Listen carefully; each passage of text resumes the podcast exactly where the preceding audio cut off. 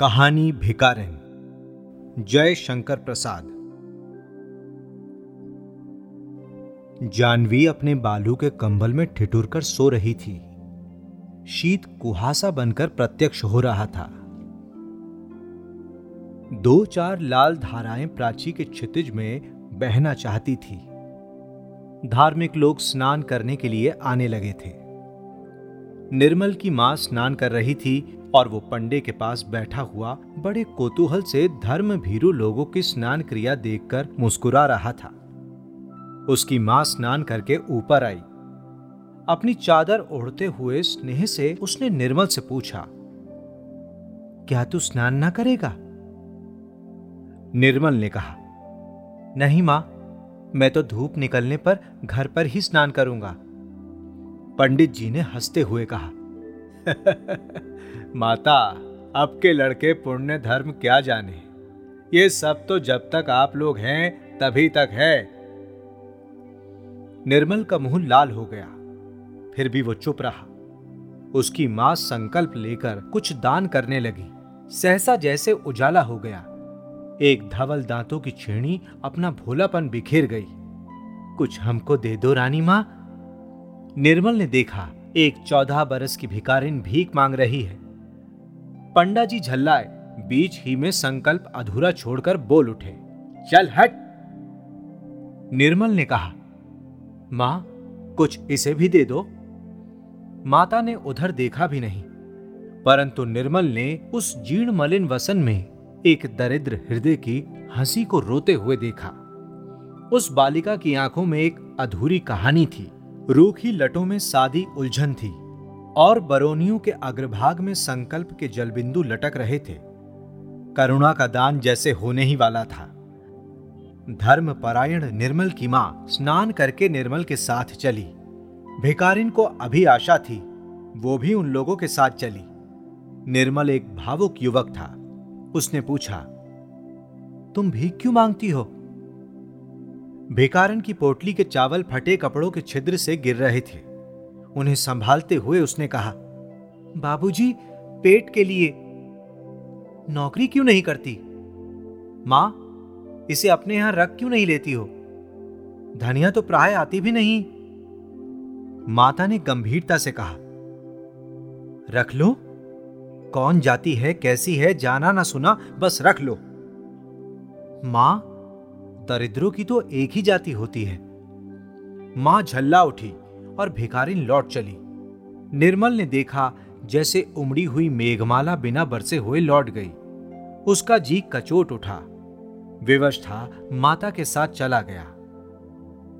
सुनेरी निर्धन के धन राम सुनेरी। भैरवी के स्वर पवन में आंदोलन कर रहे थे। धूप गंगा के वक्ष पर उजली होकर नाच रही थी।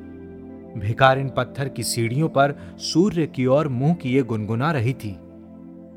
निर्मल आज अपनी भाभी के संग स्नान करने के लिए आया है।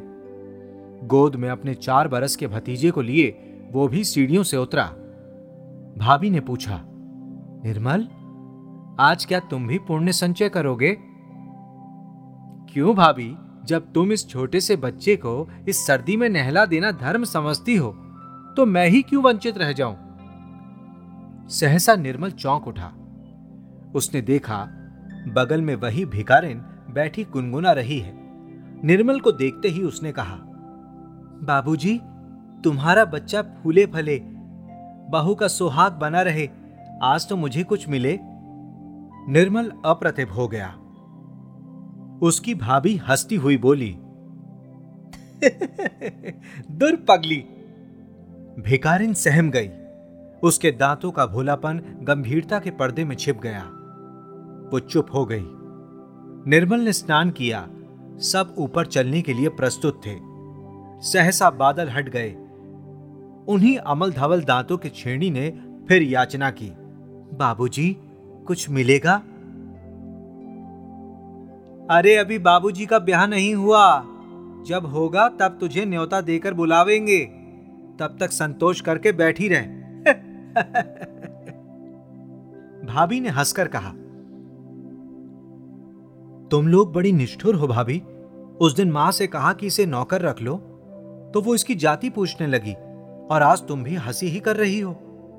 निर्मल की बात काटते हुए भिकारी ने कहा बहू जी तुम्हें देखकर मैं तो यही जानती हूँ कि ब्याह हो गया है। मुझे कुछ ना देने के लिए बहाना कर रही हो। मर पगली बड़ी ढीठ है। भाभी ने कहा, भाभी उस पर क्रोध ना करो। वो क्या जाने, उसकी दृष्टि में सब अमीर और सुखी लोग विवाहित हैं। जाने दो, घर चलें। अच्छा चलो, आज माँ से कहकर इसे तुम्हारे लिए टहलनी रखवा दूँगी। युवक हृदय उत्तेजित हो उठा, बोला, ये क्या भाभी? मैं तो उससे ब्याह करने के लिए भी प्रस्तुत हो जाऊँगा। तुम व्यंग्य क्यों कर रही हो?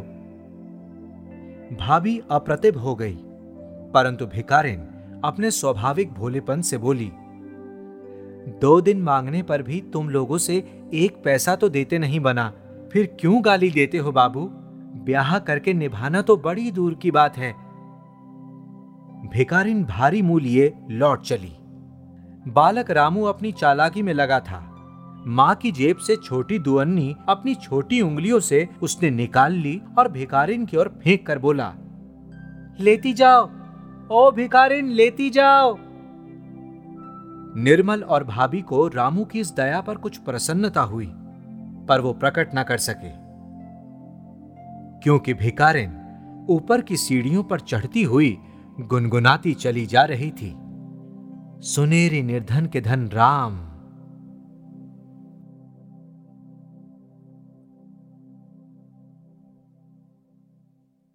ऐसी ही इंटरेस्टिंग किताबें कुछ बेहतरीन आवाजों में। सुनिए सिर्फ़ ऑडियो पिटारा पर। ऑडियो पिटारा सुनना ज़रूरी है।